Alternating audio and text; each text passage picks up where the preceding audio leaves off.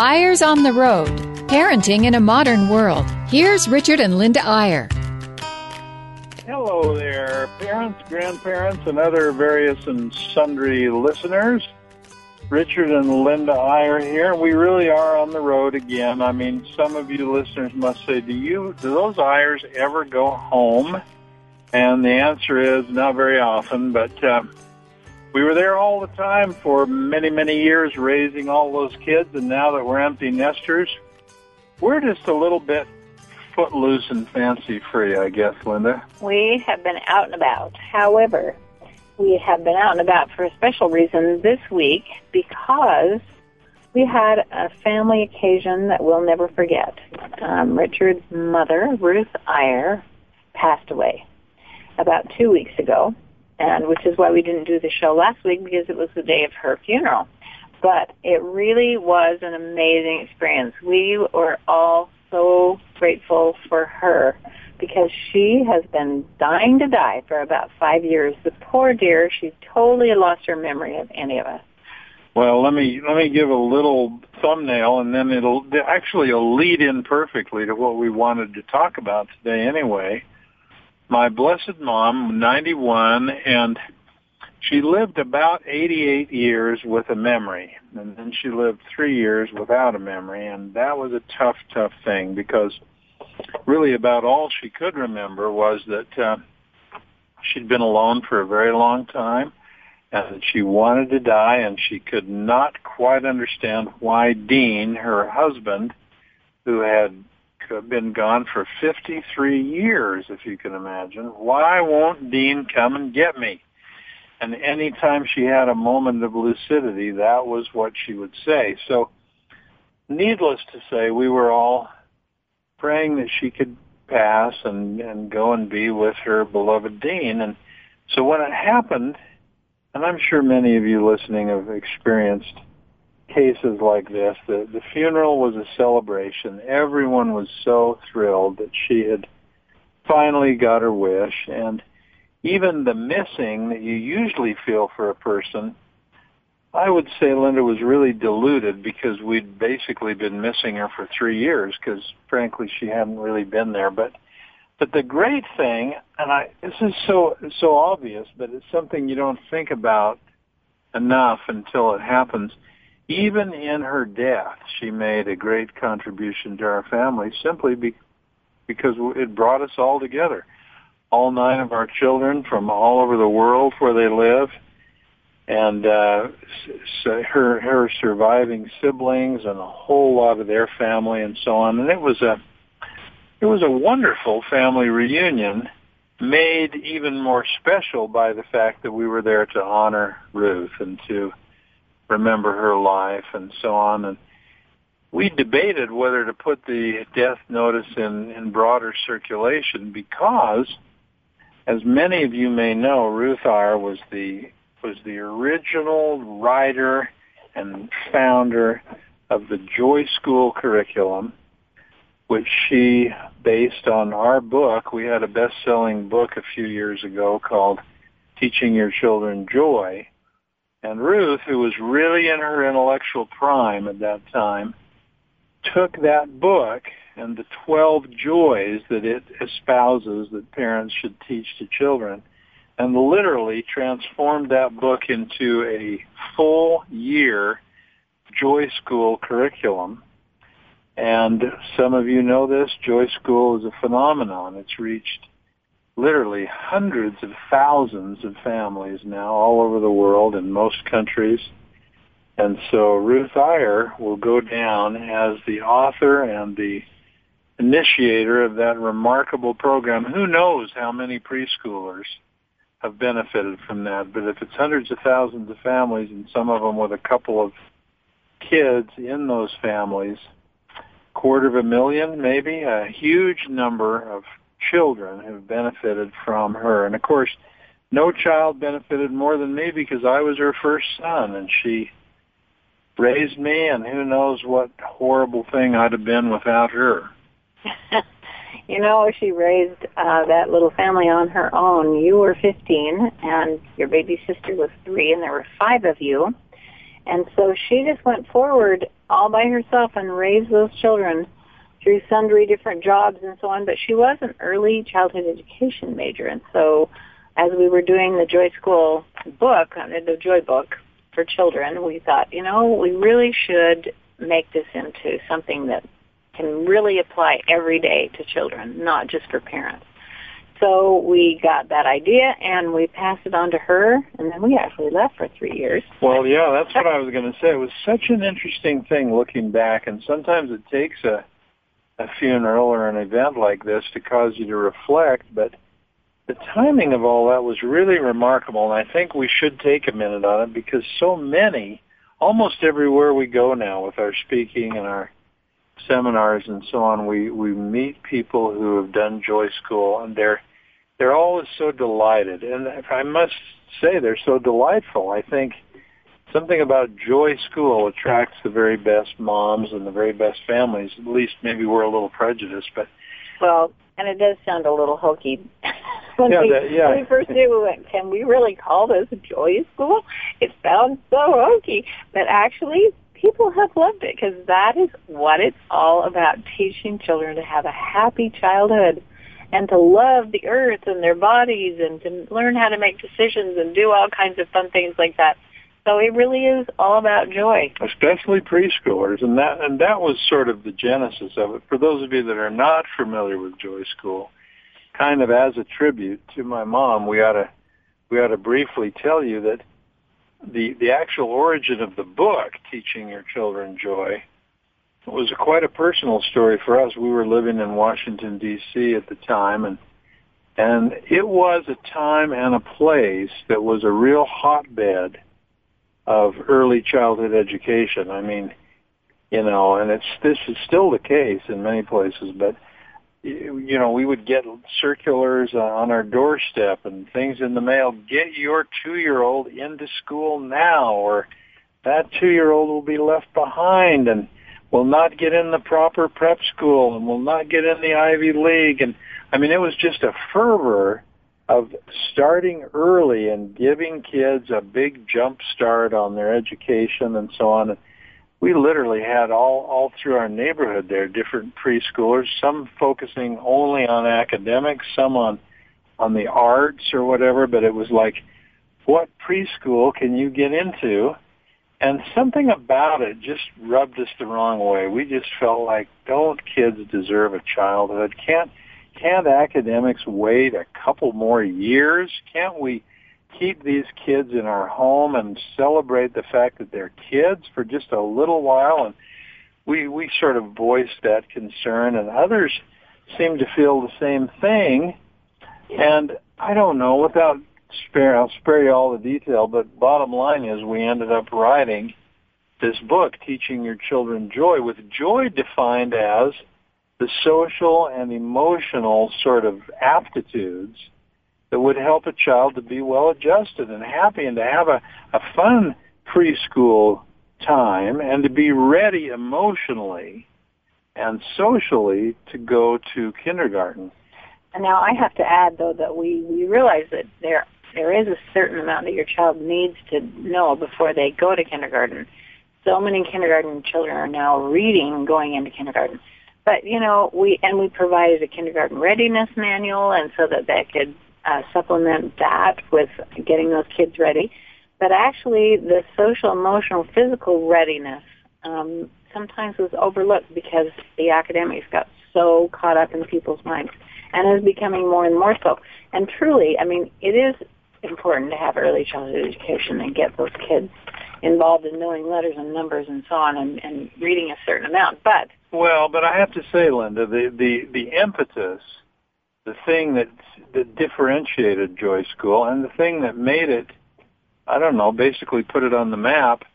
I, I don't want to say it was anti-academics, but it was it was clearly an alternative to early academics. I mean, yes, there were some kindergarten readiness sort of additions or modules that you could add on, but essentially it was taking the position how about we teach something more important than early academics? And, and we based it on research. There is, there was then and still is adequate research that teaching kids to read when they're three um, it may it may give the parents a good ego trip and there are some kids who are ready and really want to learn to read but they're they're a minority and and in fact what the research shows is that by the time kids are 7 or 8 yeah. whether they've had that early push academically or not they catch up and they're on the same level so so we were asking ourselves and asking sort of the general question do we really want to use up this incredible sort of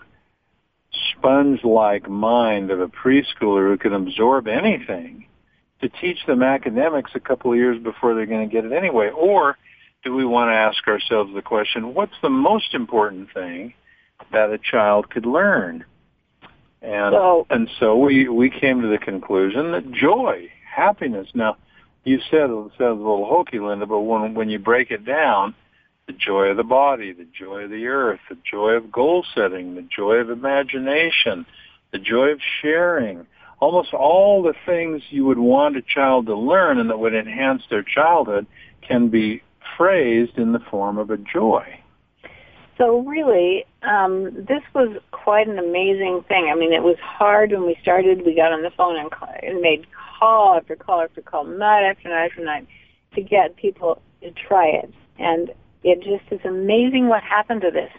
Um, it just rolled out. We never did advertise really. Uh, it just all went word of mouth, and then thousands and then hundreds of thousands of children now have done this. So your mother has left quite a legacy. And the second half of the show, we really are, we're going to talk about the importance of leaving a legacy.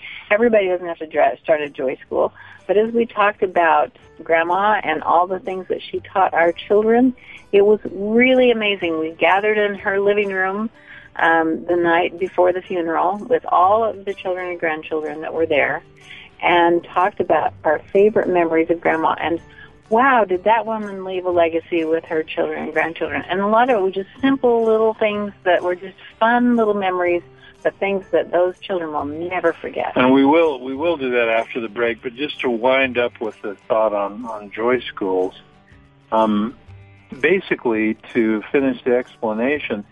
One advantage of Joy Schools and one reason, Linda, that I think it caught on like wildfire is because it's so economical because it's not a commercial venture. It's a group of mothers getting together in a neighborhood and rotating as the teacher and having these fully fleshed in Joy School lesson plans that they're able to use.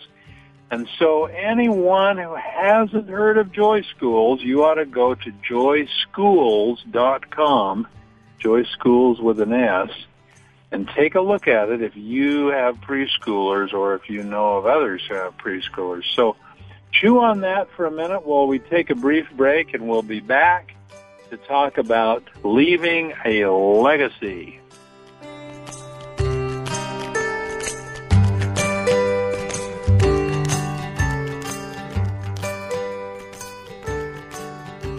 And we're back uh, with the second half of Eyres on the Road and we've enjoyed kind of reminiscing about my mother's legacy, the original composer and writer of the Joy School curriculum, which has reached the childhood lives of hundreds of thousands of children. Now, most people will not leave that particular legacy, but when there's nothing like going to a funeral, we've been to a couple of them lately besides my mother's, there's nothing like funerals to, to cause all of us to think a little more about what legacy we are going to leave. What are people going to say at our funeral? What are the things that you will be remembered for, particularly by your own family and by your own children? You know, it is interesting that it's so hard to think past the present and right now. And um, it really is so important to let your children know what you love. Let them know what you're passionate about, and then teach them that, about what you're passionate about. Um, we talked a little bit about Grammy Camp last summer, which was so fun for me. But I love having those little kids my, on my own and being able to interact with them, know their personalities, then having them interact with each other. But especially, I love them to know about their ancestors, like who they are and where they came from, There are certain scriptures that they all know because they know I love them, and I gave big rewards for memorizing those scriptures. But you know, hopefully those are the things they'll remember about me more than just making cookies. We also, you know, love making chocolate chip cookies, and that is a, a family tradition at our, that's gone down through the. the And family. you never make me any oatmeal raisin cookies. I know a raisin ruins a perfectly good cookie. I just can't. Once in a while, I do. You've got to admit it, but not very often. Anyway, just think for a minute. What do your children? What will they remember? I, re- you know, when our our children were all home, I wrote a book called "I Didn't Plan to Be a Witch," and I really hope that that is not what they remember about me because I was a lot of days a very wicked witch. Um, but it really is um, interesting because I asked the kids last year. I wrote to them and said, "What can you remember about me being a witch?" And they were so kind. Most of them said, "Well, actually, I can't remember you being mad very often, which is just such a load off my shoulders because I was mad at them a lot." But um, a couple of mentioned a couple of things that they are not about to forget, but um, and nor will I. But it really is interesting that they do remember the good things about you more than the bad things about you. But I do think legacy is something everyone ought to be thinking about, even young parents, because you know it's a good it's a good framework in which to try to understand who you are becoming and who your children are going to remember. And of course, the legacy you probably don't want to leave is I was too busy for you. I was too wrapped up in my career. I wasn't there. You don't remember much of me from your childhood. I had other priorities. I mean, think what a horrible legacy that is. And yet, sometimes in our busyness and our worldliness, if I can say that, and our ambition, we really get pulled away. And, and you know, one of the things that makes us a little sad, and it happens more often than we wish, we'll be talking with a parent and they'll say something like, you know, it's really a tough time for me right now career-wise. I've probably got another eight or ten years when I've really pretty much got to be married to my job. I've pretty much got to put in the long days and I've just got to accept the reality that I'm probably not going to be around much for my kids. I'm probably going to get home after they're in bed and I'm probably going to leave before they get up in the morning and once in a while we'll have a soccer game on the weekend, but uh I've got to do it. I've got to sacrifice so that in 8 or 10 years I can build them a nicer house or we can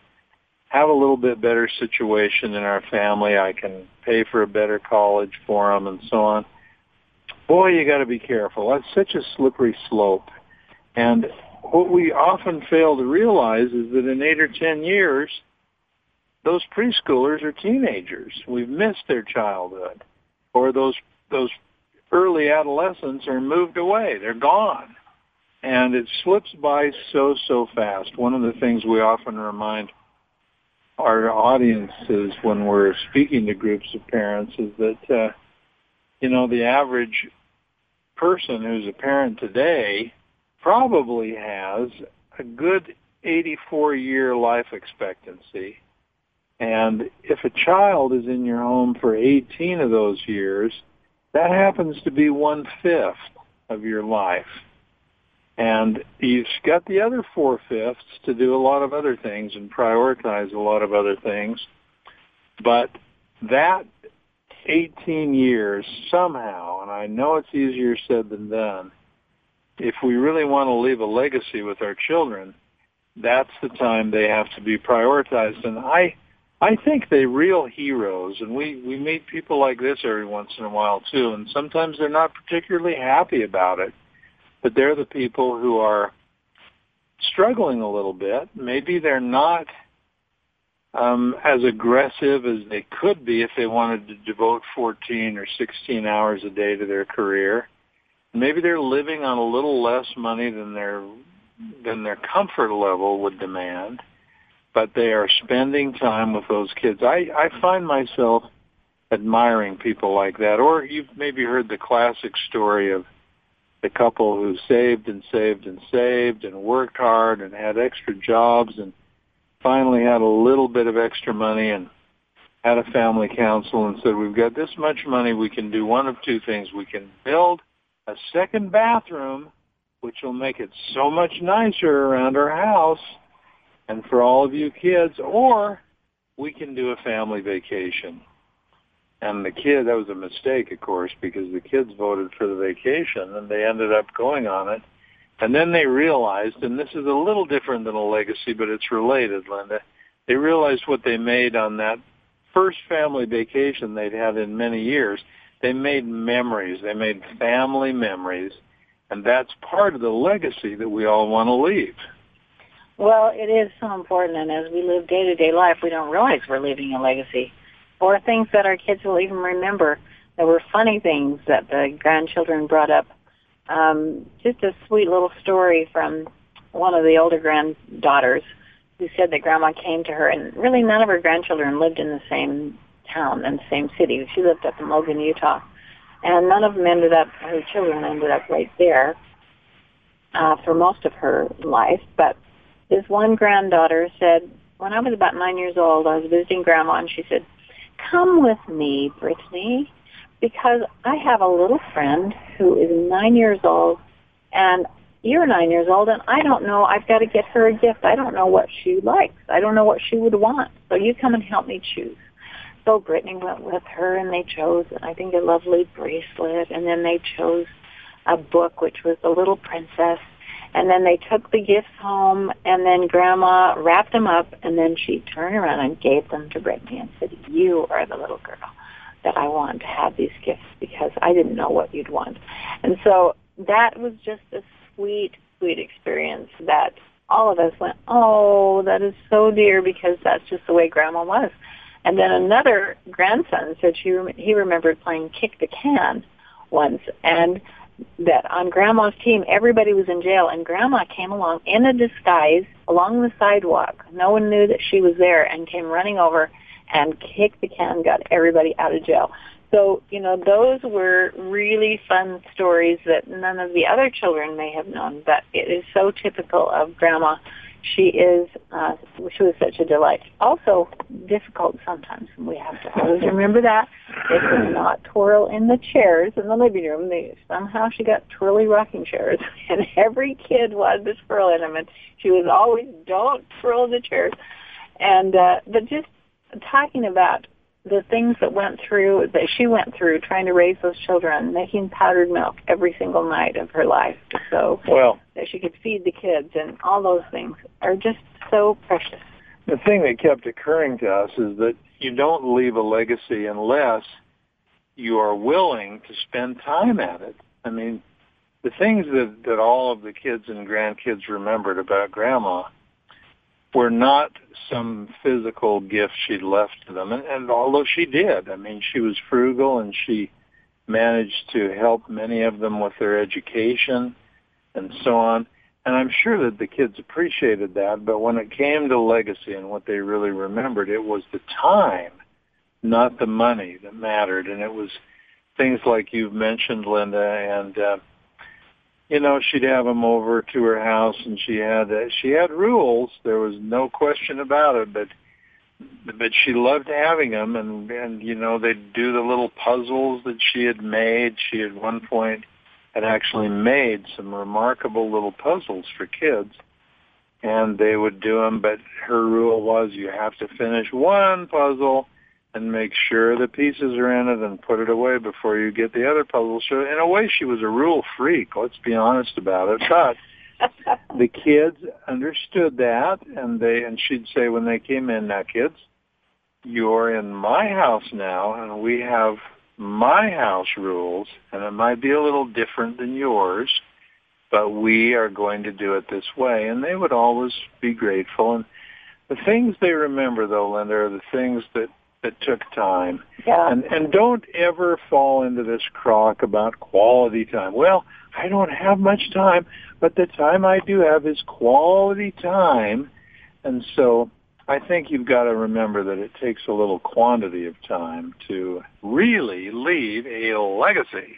You know, the interesting thing is that um, as our kids contemplated what they had learned from grandma, one of our daughters wrote a blog post about what each one of her children thought from grandma's genes. And it was so fun. One little girl tidily makes her bed every single day. She said, I didn't teach her to do that. I still don't do that. But that came from grandma. Another little child loves little children and does so well. I mean, Hazel is just a magnificent magnet for little children, and that is the way Grandma was. So it goes not just through one generation, but down. And I love the quote that says it's like a river that goes on and on and on and out of sight. So that is what a legacy is about because it's not just here and now, it's for generations to come. It really is. So let's review a little. We've had a good time just kind of visiting. We love doing this once a week because it sort of causes a review of our own life for the past week. We are now going to be headed out again on the road in terms of flying around speaking to parents. We'll be uh, down in uh, Arizona this coming week speaking to a wonderful conference on the problem of pornography and how we can fix it. Then we'll be in in Laguna Beach a little later, and then we'll be in Buenos Aires in Argentina later in the month, speaking to a wonderful group of parents there. And we want to remind you that the great thing about what we do in terms of what it teaches us is simply that wherever you go, there are parents who are trying very, very hard to raise the next generation, parents who care as much as you and I do about their children and who welcome good ideas. Welcome things like Joy School. Welcome things like living a better life and trying a little harder every day to be a little better parent because frankly, there is no more important thing in our lives and we're just here every week to remind you of that. I hope it doesn't get old because we're going to keep on doing it. So we wish you the very best in thinking about your own legacy this week um, as you scold your children in a voice that you really wish you didn't have, maybe correct that and and give them something they can remember that's positive and wonderful, and especially that you love them so much. That's what really counts, and we appreciate your being with us this week. We'll see you. See you next week on Eyres on the Road.